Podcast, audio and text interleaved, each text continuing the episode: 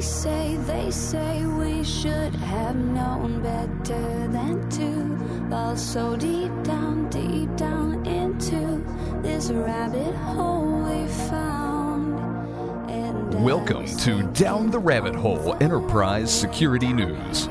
All the news relevant to you and your business squeezed into 20 minutes or less. And now, welcome your Monday morning information security quarterbacks, James Jardine and the White Rabbit, Rafael happy.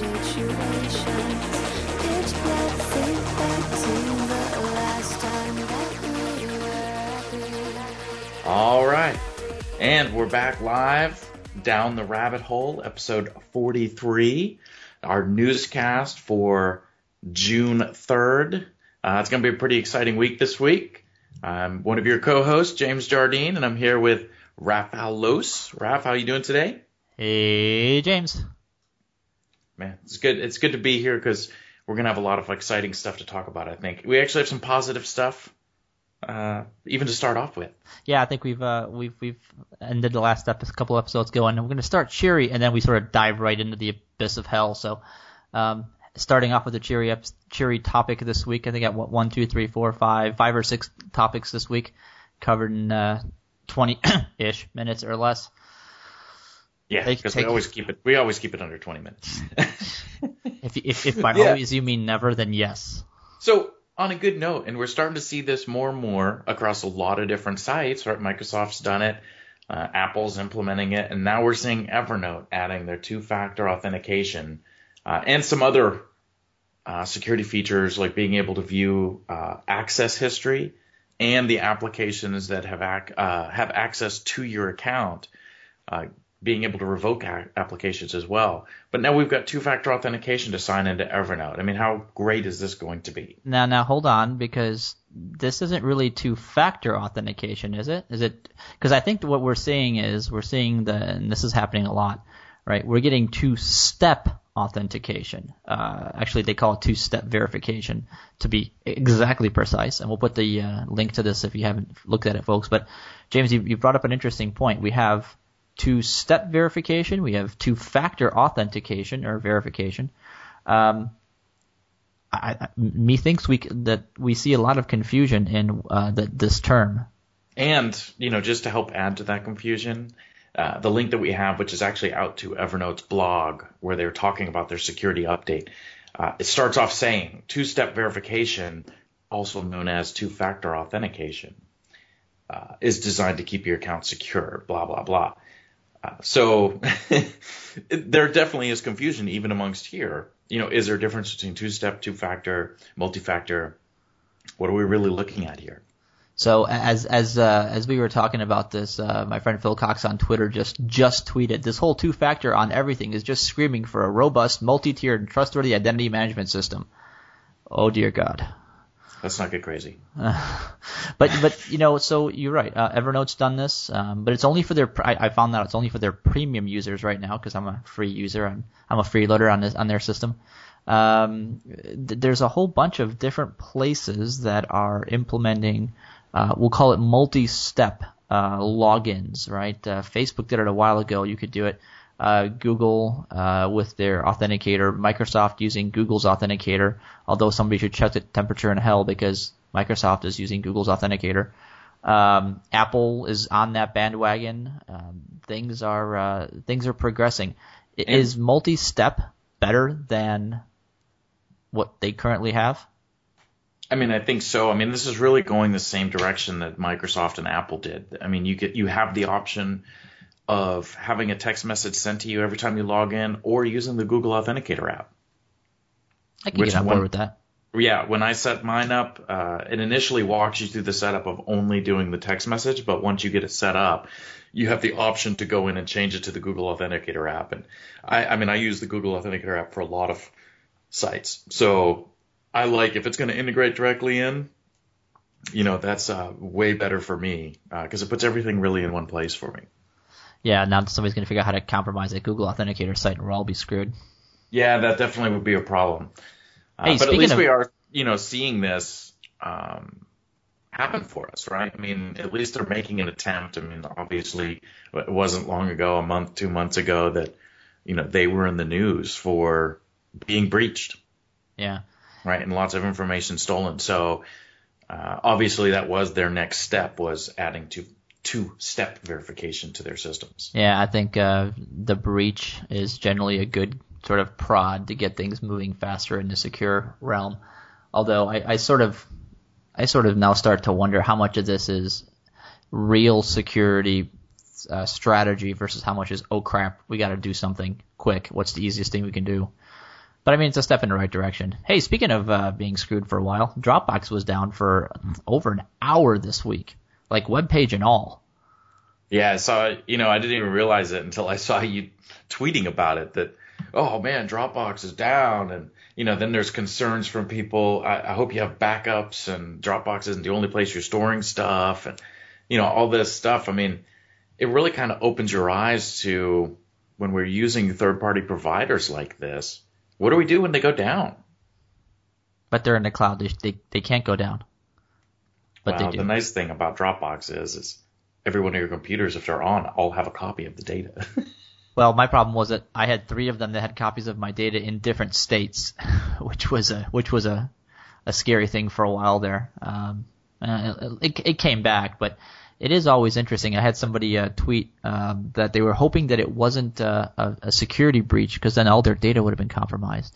And my reply back to them was, uh, if you're expecting, uh, you know, Dropbox to the mechanism for storage to do all your security for you, uh, I, I, I may hint that you're doing it slightly wrong. Yeah, you may be doing something a little incorrect there. Put a little bit too much trust in these third-party providers. I know personally we don't uh, from a business perspective, use any provider like that to store any type of sensitive information. Pretty much my thought on those things is I don't store sensitive information up there. It's information that if somebody got it, eh, okay, whoop-de-doo. Uh, but not sensitive information. We have other ways to store that, and there's more secure sites to be able to do it. Speaking of having to store a lot of things, the uh, NIST guide uh, it's called the NIST Security Reference Architecture, published uh, 5 15 uh, 2013. Uh, this sort of started making the rounds today. Um, it is uh, special publication 500 299. And you know why it's called 500 299? Because it's 299 pages for the uh, Cloud Computing Security Reference Architecture.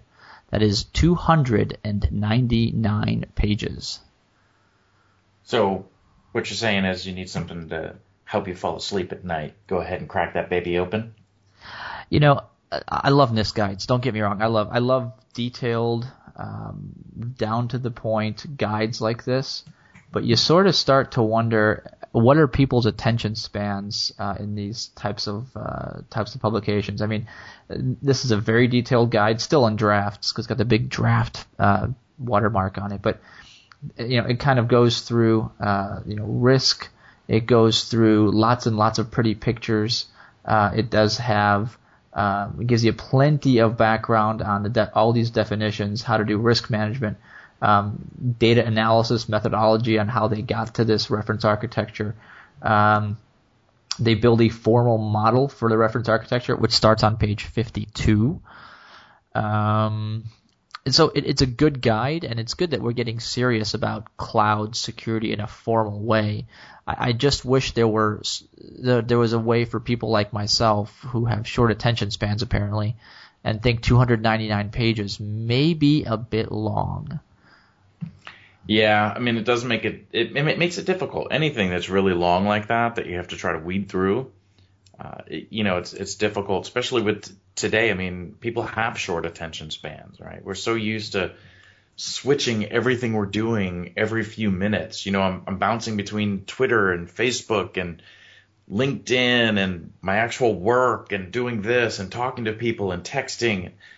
The whole day I'm switching jobs the entire time. That for me to sit down and read 300 pages is, you know, is, is difficult to do in any given moment. You know, I, suspect, you know, I mean, the target audience for this obviously isn't your general technician or general business person. It's, it's people that actually work deep in, you know, uh, uh, sleeves rolled up in cloud and technology. So to some extent, they're going to read it because it's got to be detailed. It's got to be down very much granular. But uh, some sometimes I wish these guides came with like the Cliff Notes version um, that would provide uh, sort of the, the high, higher level um, guidance on these things because cloud computing, look, it's, it's still a mystery to a lot of people. Um, it's there's still a lot of uh, black magic surrounding uh, cloud computing. So especially on the security front, and, and I get that question all the time, and I wish I had a standard answer. But I suspect that a lot of the people that ask me how to, you know, what do you think of X for cloud security, or what do you, what would you recommend, blah, you know, whatever. I suspect that if I pointed them at a 299 page document, they might just go away and never read it again. Um, but you know that maybe that's me. I, maybe I maybe I read these types of things because I really dislike my sleep. See, I would read it just so I could sleep. It, uh, yeah, it definitely makes it difficult. And, you know, I think there is still a lot of confusion around cloud. I mean, I think most people, if you were to ask them, wouldn't even really be able to give you a good definition of what cloud computing is. Uh, you know, that's still a problem we have today is that there's a lot of confusion around that. You know, is it virtual machines, you know, that are hosted at a third party? Is it this? Is it that? You know, a lot of people don't really have that clear understanding of it. And it's very similar to our whole is it two step? Is it two factor? Is it multi factor? You know, what's the difference between these? Is there a difference? How does that work? That we have that same problem in cloud computing. We do. Hopefully, we get we get through it and over it at some point in the near future because um, getting pwned sucks. Yeah. So I feel as though you know we're kind of we started off kind of cheered. Maybe we should have done this backwards you know, with Evernote adding two-factor authentication and kind of a, oh, you know, Dropbox is down, then oh, I got to read 300 pages. Now we start getting into, you know, did you see Drupal's site getting hacked this week? Um, you know, that's a pretty big breach. Uh, note that it wasn't the actual CMS that they offer; it was actually the Drupal and the I think groups.drupal.org yeah. site. Forums and stuff. Right, your actual like Drupal accounts, not the the CMS system they have out there. But I mean, this is just another site joining the ranks. It's like this is a it's a club that people want to get in. Hey, I want to be the next password breached site out there. I you know I, I got the I got the notification email um, about an hour after I saw it on Twitter, which is just proves the power of Twitter for in, information dissemination. But uh, I, I got the notification, hey, we've been breached. Hey, you know, we should probably change your passwords. Um, and I'm thinking to myself, eh, I don't think I've logged into that site in years, and I know I didn't reuse the password because I don't remember what it is. Um, what's the, I mean, what's the big deal? Like, do I care? Not, probably not, not really. Um, I care if they're, for example, their C, the, you know, the, the, uh, CVS system or whatever they use, um, for code management for their CMS got hacked. Now that would be interesting and slightly disturbing because uh, if you know attackers get access to your code base, that turns into a problem. I suspect it's a problem very much for anybody that's that's developing. I got a so slight side note, and I'll come back to the original point in a second. But I got a colleague of mine that works for a financial that does extremely high security on their code repositories. In other words, you know, who can access it, when they can access it. You can't actually get through a code repository directly. You have to jump through a proxy to get to. I mean, just ridiculous levels. I mean, the digital certificates and all that. I mean, it's ridiculous levels of security to get to their code repository. And on the other end, you have it, you know, sites that have it sitting out on the web, you know, public and anybody can access it, but thousands and thousands of people deploy their code. You, you got to start wondering how many apps out there, CMSs, you know, blog frameworks, whatever, have dirty code in them that somebody injected. It's just waiting to be used, or is being used and nobody's noticing. I mean, it's kind of interesting, interesting idea to start thinking about. Yeah, it definitely is. You know, you have to wonder what's out there. I mean, same thing for open source sites. You know, or applications that you see for open source.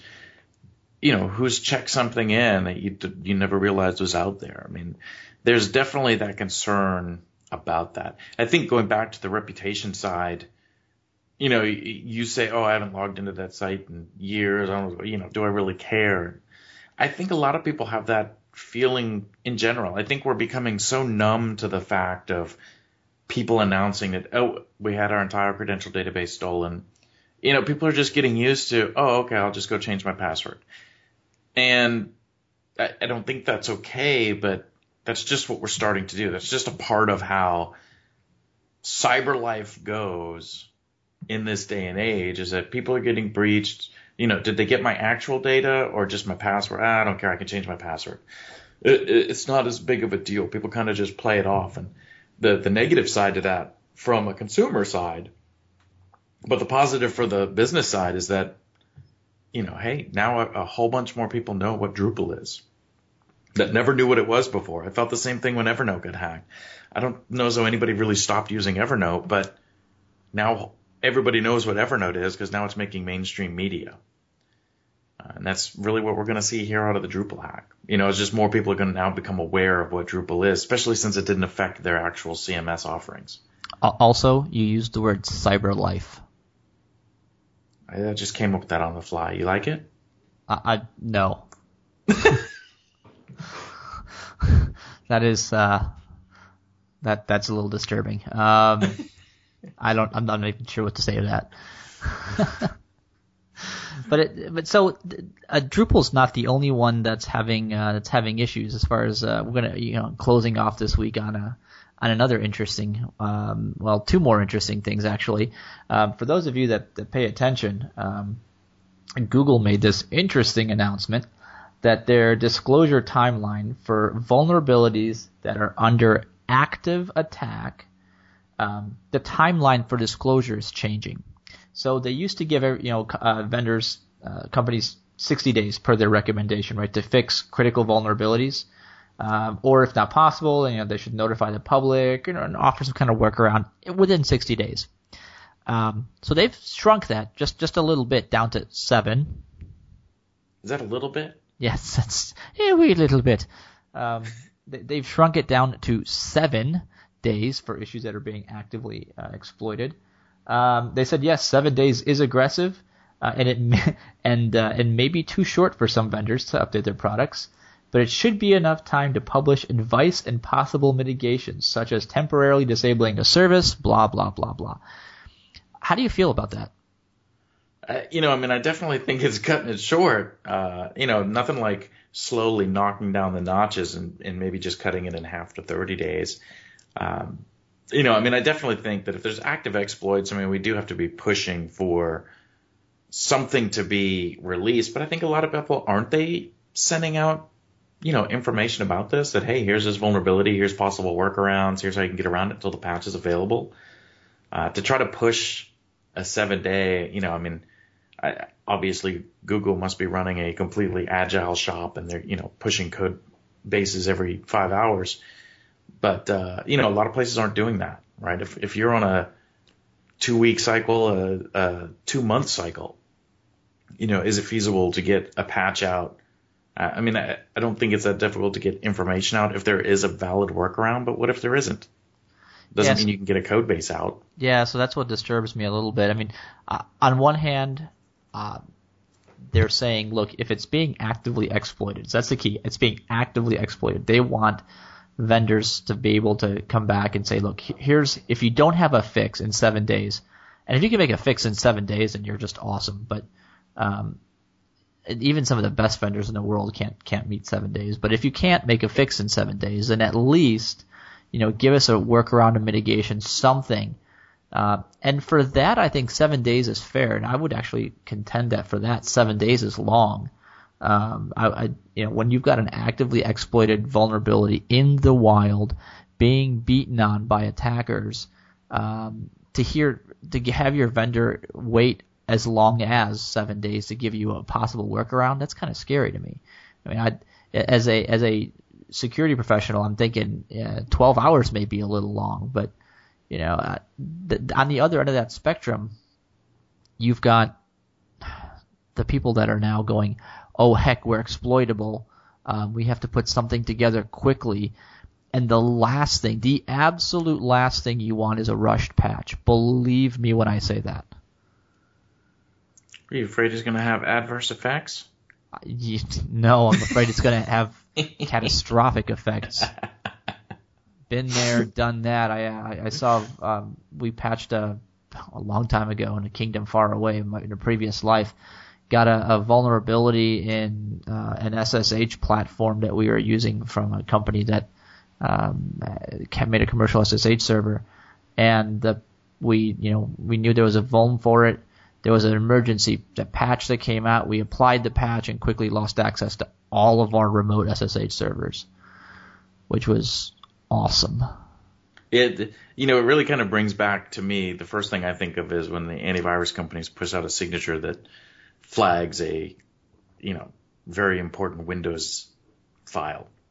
You know, uh-huh. and all of a sudden you you just updated your antivirus and your machine is now bricked. Uh, my favorite ones are where the antivirus flags itself as a virus. Uh, wasn't Sophos that just uh, sorry Sophos folks, but you guys you guys are the last one that stick in my mind. But weren't they the ones that recently had a antivirus signature that flagged its downloading and updating mechanism as as malware, and so removed it? And so now you're like, hey, not only does my system not work properly, also antivirus doesn't work, and now there's no way to remotely update it. Awesome, right? I win.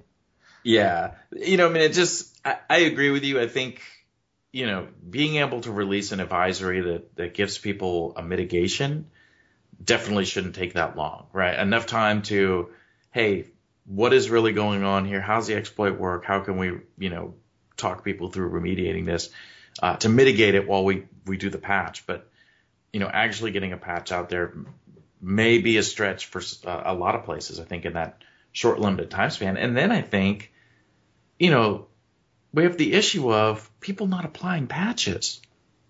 And that brings us to our last point.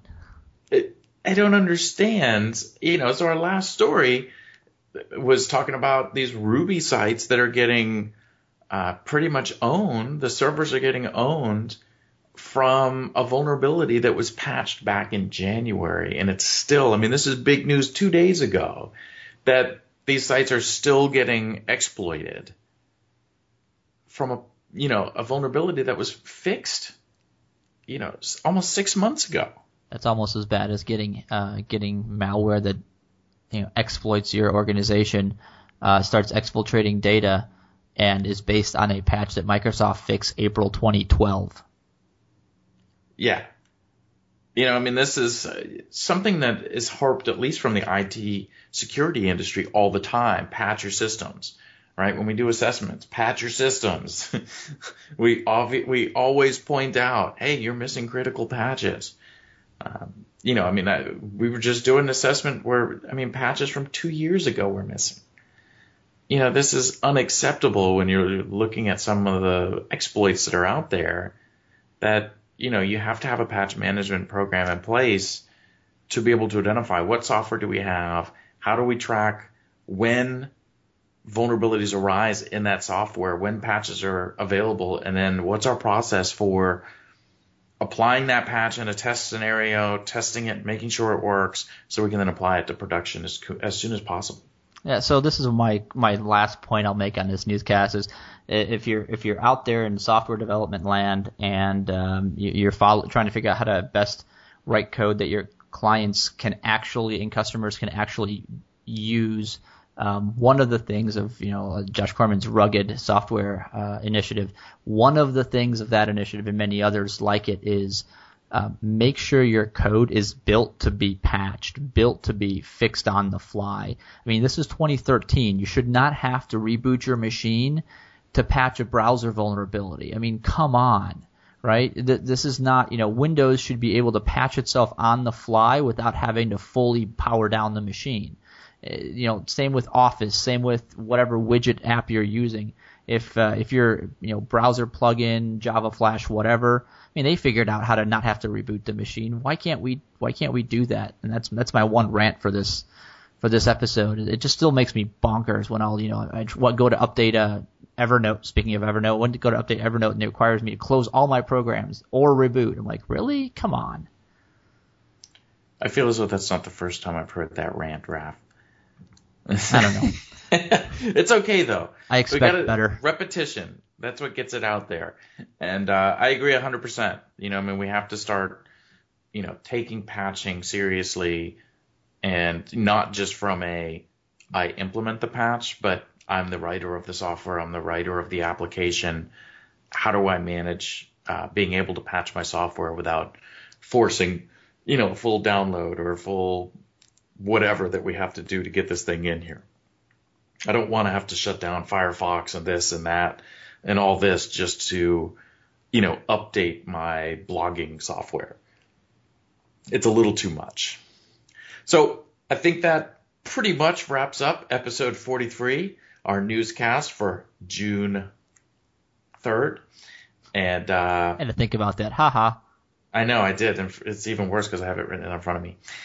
Uh, so, uh, you know, uh, if you want more information, you can definitely check us out on the web. Um, go out to podcast.whiterabbit, W-H-1-T-3 rabbit.net. Download all the podcasts that we have out there. And we will see you again next time. Bye bye then. You've been listening to Down the Rabbit Hole Enterprise Security News. Give us feedback on our website at podcast.whiterabbit.net. That's W-H-1-T-3-R-A-B-B-I-T. Or on Twitter at White Rabbit, W-H-1-T-3-R-A-B-B-I-T. Until next time, on behalf of co-hosts James Jardine and the White Rabbit, Rafal Los, thank you for listening.